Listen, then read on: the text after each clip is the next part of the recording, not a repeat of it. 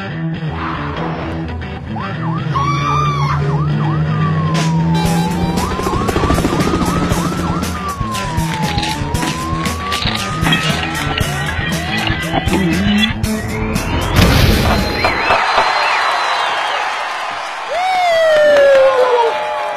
最新一期的大鹏嘚不嘚，我是主持人李想，千万不要认为我一来了，这个节目就改成大耳朵嘚不嘚了，还是大鹏嘚不嘚，我只是代班的啊。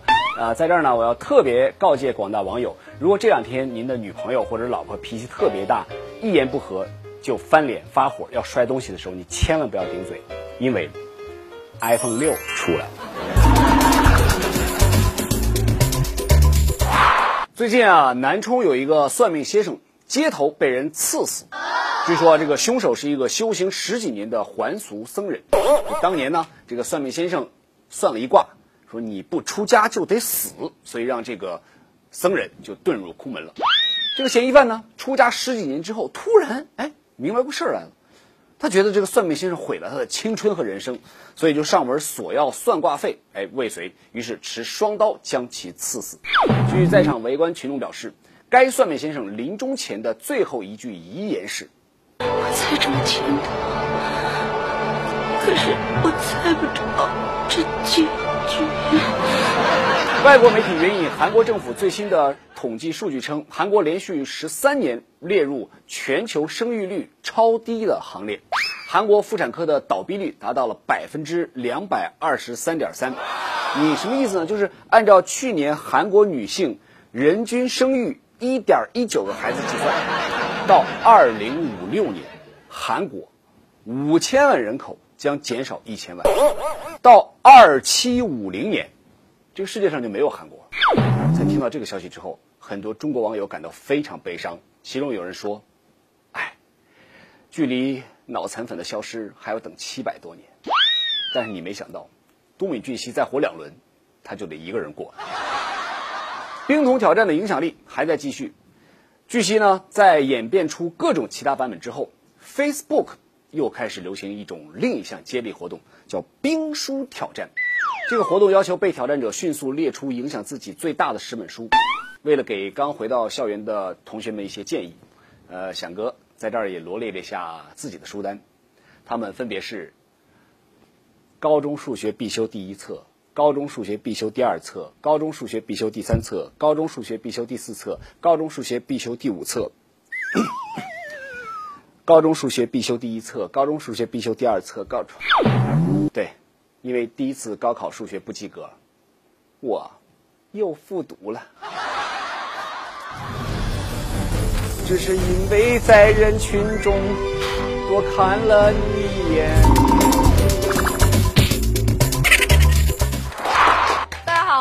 到耍大牌。现在坐在我身边的是真正的大牌，导演叫我王老师，然后我们演员桂纶镁和我们的孙红雷大哥。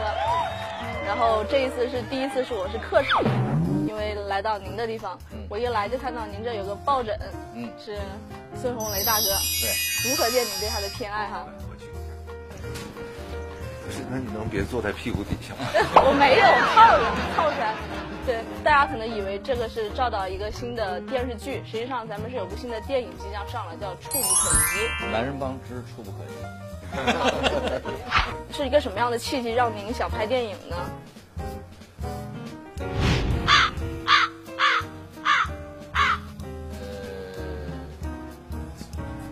老想变，我老想变一个样儿回答，但是你得要你替我回答。拍电视剧拍烦了，想拍电影。其实拍他太多了？他一直想拍电影，但是电影对他来说，呃，更弥足珍贵一些，啊，所以他一直不敢动手，就准备了很长时间。让您自自己这一次当导演，电影的导演，会觉得跟原来拍电视剧有什么最大的不一样的地方吗？嗯，特别不一样。从心里边就觉得呢，呃，电影比电视剧要求高。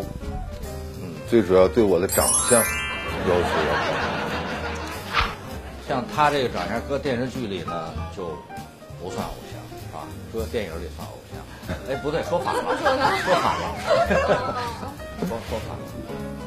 就是实实际上，这个电影可能在一个很短的空间内，你必须要求每分每一秒都好看，就这个过程也比较难一点，加上这个制作的复杂性，啊，会会相对就这个题材而言，相对会比电视剧要难一些。那在就是有这个拍电影的构想的之前，是不是就已经有考虑过可能孙红雷大哥过来想请他演男一号？呃，不是这个我没有没有，在在最早弄剧等会儿本我能说点真相吗？行行，小美，我能说真相吗？你说。一开始你跟我说实话，是不是定的？嗯，哎，你害怕干什么？导演是不是？导演的眼神都变了，你看。对呀、我一开始就知道是你。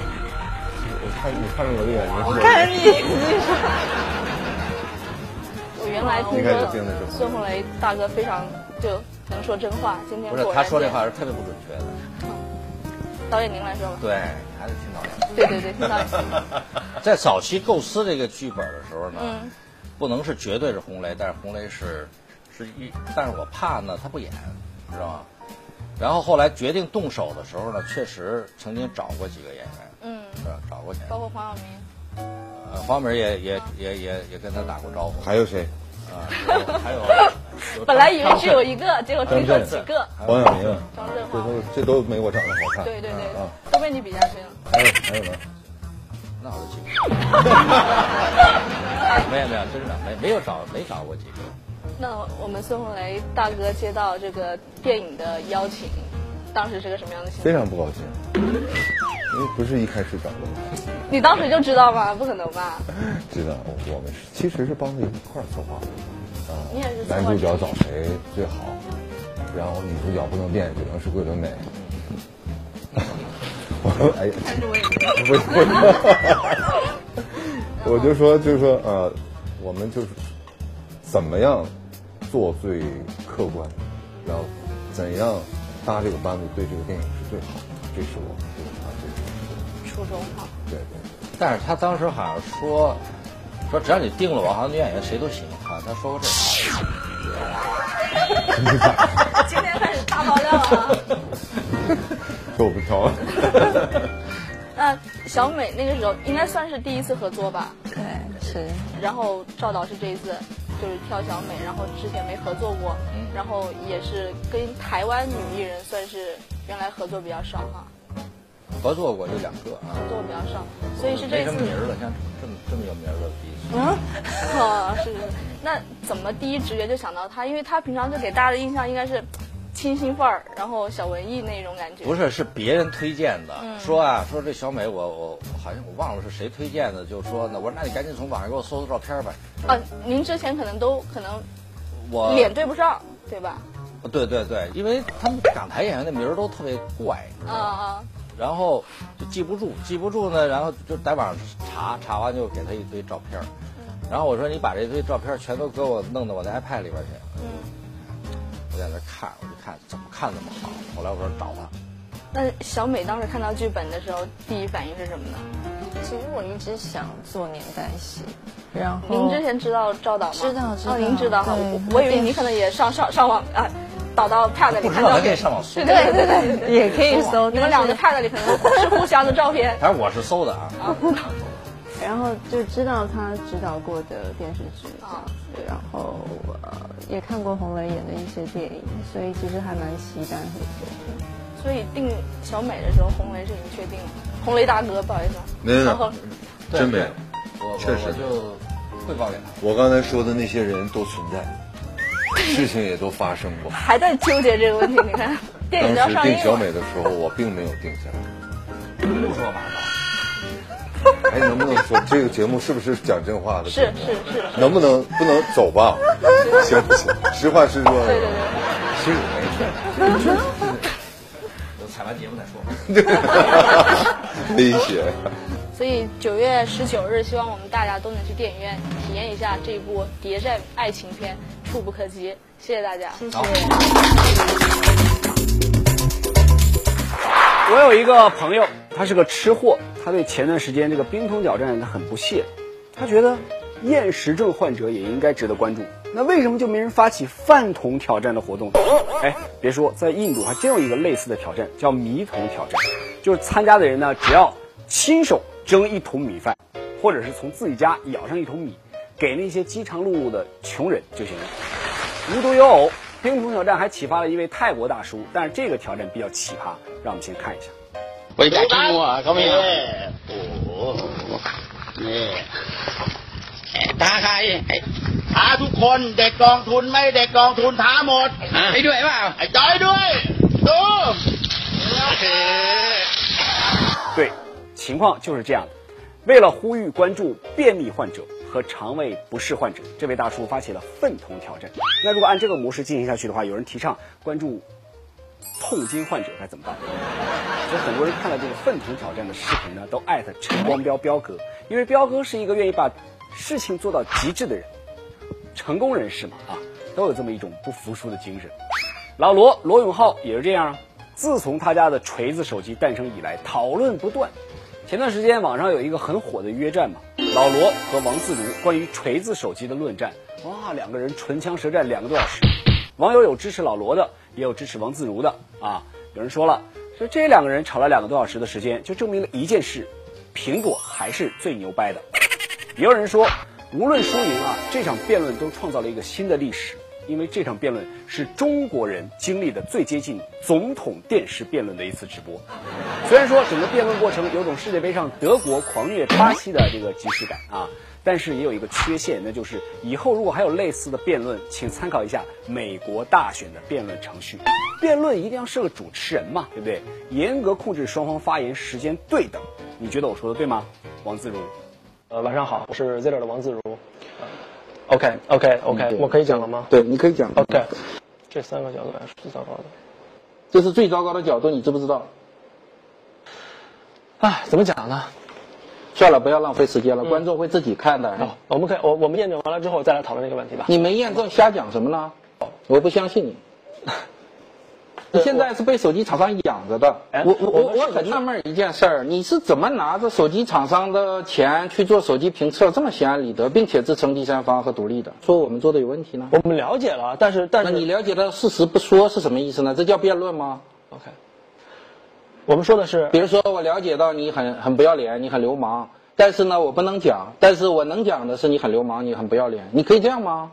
这怎么叫对峙？这怎么叫论证呢？好，今天节目到这里，谢谢观众。商海如战场，大伙儿各显神通，拼个你死我活。其实求职也是这么回事儿。作为一个以给别人介绍工作为工作的主持人啊，我在直来直往中遇到过的求职者啊，成千上万了啊。不仅帮助很多的应聘者找到了工作，还帮大鹏找到了对象啊，牵手马丁成功嘛，我无所不能，对不对？可是自从大鹏去拍电影之后呢，春子啊，一天到晚的给我打电话、发短信，让我帮他介绍工作，我天天躲他，哎，我躲强哥，强哥，啊，原来你在这呢。是是是，原来你在这儿呢啊，哈怎么有事儿啊？你不是主直来直往主持人吗？啊，我知道这样子啊，对，认识那么多人，是是是，嗯也给我介绍个工作呗。哦，想工作啊？对呀，没活干是不是？大鹏也不带你了是不是？对对对，那为啥不带你去啊？听说那边有更专业的人，是不是？你看就是这样，他上电影了，他就瞧不起互联网的哥们儿。没事儿，这个事儿包在我身上，我有个建议给你，马上就可以让你找工作。啊，怎么了？你去做个人流。做人流？对啊，为什么呀？那广告上都说了吗？今天做人流，明天就可以上班了。哇，对不对？对对对，赶紧去，赶紧去啊！快点快点，排队很多的啊！快点啊！那排在大鹏和柳岩前头啊！工作不好找吧？我出来这都是兼职，都是代班啊。虽然不知道有没有钱拿啊，但是但是你说为什么现在工作这么难找？市场不景气啊，很多公司都赚不着钱，你还招什么人啊？只能裁员了。拿民航业来说，自从 MH 三七零和 MH 十七事件之后，马航的旅客是越来越少。没办法，为了挽回之前流失的市场，最近马航在澳大利亚和新西兰推出了大量的廉价航班，还搞了一个名叫“我的终极遗愿清单”这么一个营销活动。我的终极遗愿清单，鼓励参赛者写出你死前最想在哪个地方完成哪件事，获胜的人可以免费获得马航的机票。对，最后一件事可能就是做马航了啊！都说罗永浩一个人能顶小米四个市场部的影响力，这么一看，嗯，马航还真是蛮拼的哦。为了卖机票，把自己都黑成什么样了。不过我觉得光拼哦，光蛮拼的没用啊，最主要还是得靠脑子啊。这一点，同是航班公司，咱们南航就做得很好。听说在保证地面及空中服务标准会保持不变的前提下，南航将把国内航线窄体客机的头等舱更名为公务舱，而价格不变。南航给出的原因是，航空公司为了适应变化的市场需求，借此提高航班的客座率，真绝！受此启发，为了适应变化的市场需求，我觉得其他行业也应该迎头赶上，与时俱进。比如，五星级酒店可以改名为快捷酒店，满汉全席可以改名为四菜一汤。呃，有一次啊，我回父母家看望他们，这刚好呢，我们那个他们那个小区在推广宽带啊，这老人家也不知道这个怎么用啊，就问说你这个啊一天到晚宽带宽带的，你教教我们怎么上网呗。我就跟我妈说，我说你要去买个猫，然后呢就连接，然后有密码就行了。结果第二天我妈就从隔壁家抱了一个小猫崽儿啊，然后在它身上找密码，今天没让它去买鼠标啊。说的养猫，那还真不是每个人都能驾驭的。猫和狗不一样啊。如果说狗是呆萌缠人的小妖精，那猫就是一个高智商的高冷病患者。前段时间新西兰有一个事儿特别有意思，有一家人养了一只猫很多年，搬家后发现它经常走失，夜不归宿，回家的时候还丢了项圈什么的。后来干脆直接失踪了四年，四年，一千多天，四年之后。这猫又回来了，哇！这一家人很激动啊。结果才发现，原来过去的十年里面，这个猫在另一户人家拥有另外一个名字，同吃两家饭。嚯，真是猫咪界的绿茶婊。不过双方都爱上了这只不回家的猫，还激烈的争夺它的监护权。当然，这种事情也只能发生在善待动物的新西兰。这要是在广东呢，是吧？逮啥吃啥地方，那不是啊？或者是？朝鲜啊，啥都吃不着的地方，是不是？我们都知道啊，朝鲜的管理非常严格的，而且最近又加强了去朝鲜旅游的游客的手机管理。但是朝鲜很明白啊，那那是自衣食父母啊，对吧？大把的外汇啊，所以呢，朝鲜允许外国游客使用本国运营商浏览 Facebook 啊、Twitter 啊这些网站。但是当游客离开朝鲜的时候，他的 SIM 卡。自动注销，就是防止被本国人拿去再用。多好的民族，多么拾金不昧的民族，多。哎，春哥，哎，那小哥，人流做完了啊？干啥去这是？这我是上那个朝鲜去 Facebook 和那个年那个 Twitter 去拍点照片。Twitter，对，去发点照片。快点啊！好好发哈，好上 Twitter 啊！你看。连春子这种智商的人都只能跑到朝鲜才知道，去能上 Facebook。哎，说说足球的事儿啊！自从马云入股了这个广州恒大以后，广州恒大正式成了这个名副其实的土豪球队，而且这种土豪的效果立竿见影。前两天一场亚冠比赛，说了无论输赢，奖励球队两千万。你看。这比起来，这个中国俱乐部的挥金如土，联赛水平甩我们好几条街的西甲、西班牙甲级联赛，有的球队都穷得揭不开锅了。前两天，西甲升班马埃瓦尔队啊，因为球队的资产没有办法达到西甲的标准，不得已采取认购股份的方式在网络上筹款，结果这个球队很快就获得了很多中国球迷的资助。啊，这个你两块我五块的啊！赛后呢，他们还通过场边的广告牌用中文感谢了中国的股东们。一听到这事儿，节目组黎叔说了：“嗨，西班牙可真傻，筹钱用得着这么费劲吗？你在球队官网上啊，你骂王思聪啊，骂使劲骂，可劲骂王思聪，使劲骂，骂两句就被收购了。条条大路通罗马，是不是？每个球队都有自己的经营和管理的办法。要说呢，人家这个意甲的老牌劲旅 AC 米兰有办法。”最近没钱了，但是架不住人家俱乐部老板口才好啊，不花钱说服了一堆大牌来加盟。四年前，米兰看上伊布，七千万的身价杀到四千万，又砍到两千四百万，还分三年付清，还按揭啊。之后，从曼城买这个巴神，三千五百万身价砍到两千万，还分六期还清。最近买托雷斯只花了四百万。你咋这么抠呢？说经营一个足球队就像过家家，需要一个持家的好老板。那经营一个国家更是如此。说到会过日子，谁都别别吹啊，都比不过人朝鲜。这个西班牙《阿贝塞报》说了，上世纪七十年代，朝鲜呢向瑞典购买了一千辆沃尔沃小汽车，但是四十年过去了，朝鲜仍旧没付钱，而购买这些汽车所产生的利息呢？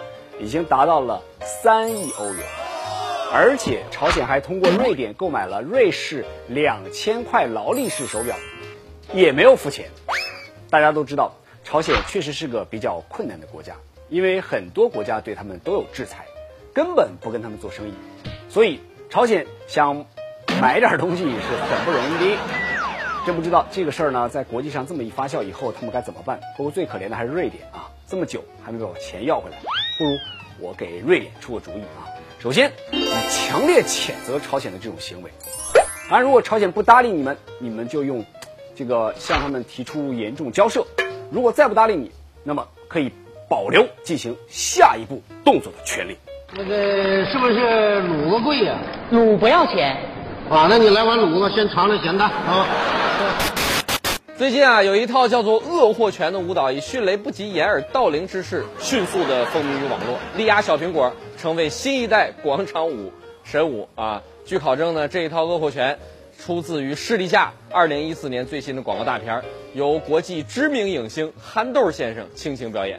受士力架品牌的邀请呢，憨豆先生前两天来到中国啊，在这个世博园里与中国的大爷大妈们进行了倍儿爽版的《恶货拳》。哎，网友们啊，后来就开始争相的模仿啊，什么学生熬夜学习版、办公室白领加班版、大妈广场舞版啊，等等等等。总之呢，一饿的时候就会打起这套饿货拳，就连原唱大张伟也被感染到了，呃，隔天就发出了改版版的这个倍儿饿向憨豆致敬。那么如此有感染力的恶货拳到底是什么样呢？接下来让我们一睹憨豆恶货拳的风采。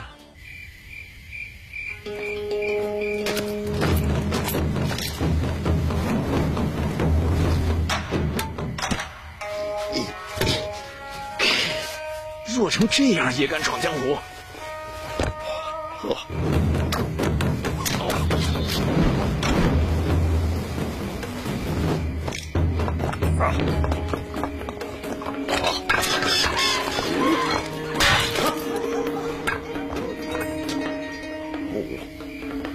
一饿就手软脚软。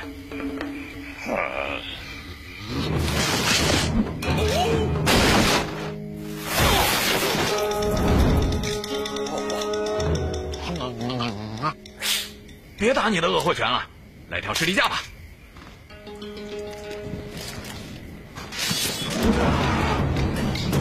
兄弟，怎么样？嗯，来劲了！士力架横扫饥饿，做回自己。本期节目的中奖观众就是这两位，恭喜大家！欢迎朋友们在大鹏嘚啵嘚的微信和官方微博里给我们留言，就有机会获得节目组送出的奖品。那本期节目的互动话题是：作为大鹏嘚啵嘚的代班主持人，请说出理想比李晨更为优秀的几个方面，并且艾特我和李晨。好了，这期节目就到这里，下周四再见，拜拜。